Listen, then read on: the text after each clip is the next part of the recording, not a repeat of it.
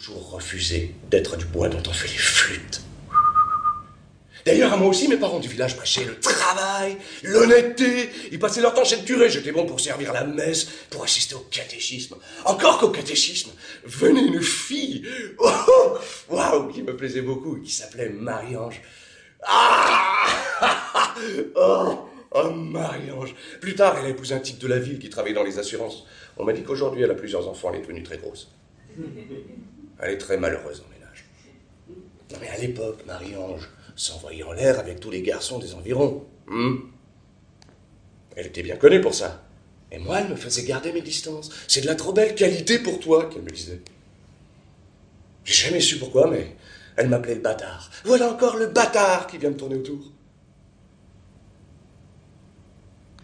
Derrière le village habitait un drôle de qui ne racontait jamais grand-chose. Même quand il venait saouler dans les cafés, ce qui était assez fréquent, c'était un taiseux, comme on disait chez nous. Il s'appelait Victor.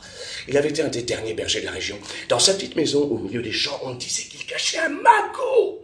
Avec d'autres gosses, on allait les pieds. Souvent, il se tenait assis pendant des heures devant sa porte et il jouait de la flûte avec son grand chien couché à ses côtés. On avait peur d'approcher parce que, au village, on prétendait aussi qu'il était capable de jeter des sorts, que peut-être même il s'entendait avec le diable. On en racontait tellement que j'en faisais des cauchemars. Il est vrai que j'ai toujours eu d'étranges rapports entre mes rêves et ma vie réelle. Il m'arrive souvent d'imaginer que je suis le personnage du rêve de quelqu'un d'autre. Et que je vis dans l'angoisse, que cet autre se réveille et que tout s'effondre.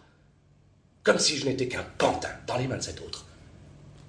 Rien qu'un petit pigeon, sans défense, presque plumer. ah, mon gars, ses pigeons préférés, c'est les dames d'un certain âge qui sont bien dans leur papier. Mais avec son bagou, il est passé maître dans ce genre d'opération. Dès qu'il en repère une, il accoste, il lui propose de porter ses paquets, de faire un pas de conduite, un brin de causette, compter fleurettes, et de fil en aiguille, l'affaire est dans le sac. Il sait jouer sur les grands sentiments. Vous comprenez?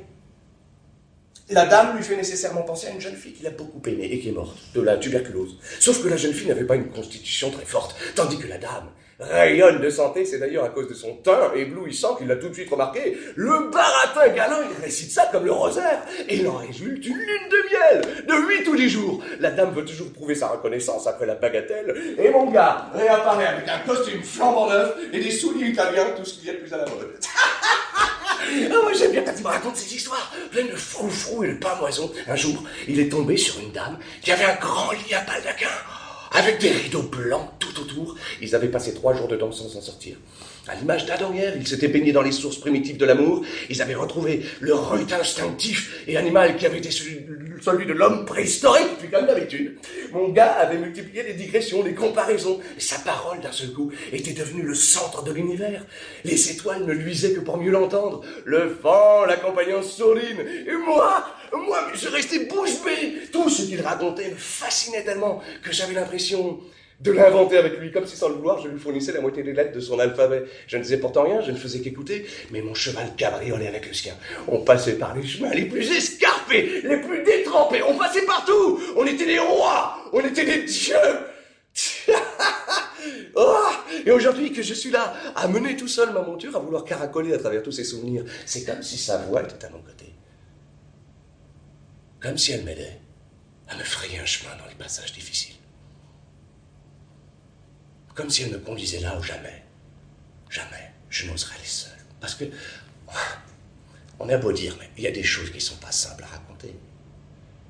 On hésite, on tergiverse, il y a même des histoires qu'on ne confierait pas à son meilleur ami.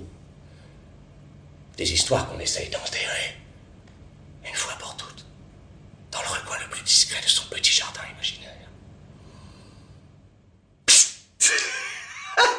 Mais c'est comme quand on a appris que Marie-Ange avait une liaison avec le chef de gare du village. Le bar s'il vous plaît. Le bar s'il vous plaît. Enfin Mais elle n'avait pas 18 ans commentait ma mère avec indignation. Et c'est comme là une femme Et que les enfants, faut-il être garce de même pour les tourner comme ça autour d'un honnête père de famille On ne parlait plus que de cette histoire dans tout le village. Ma mère disait aussi que dans toute l'affaire, la femme trompée était restée très digne. Digne dans son malheur ça, c'est une expression que j'ai entendue souvent aux yeux de ma mère. Elle incarnait l'héroïsme de la femme tragée, de la femme qui, broncher, acceptait l'infortune, de la femme qui gardait son rang. Des, des, des femmes outragées. C'était pas ça qui manquait dans la région.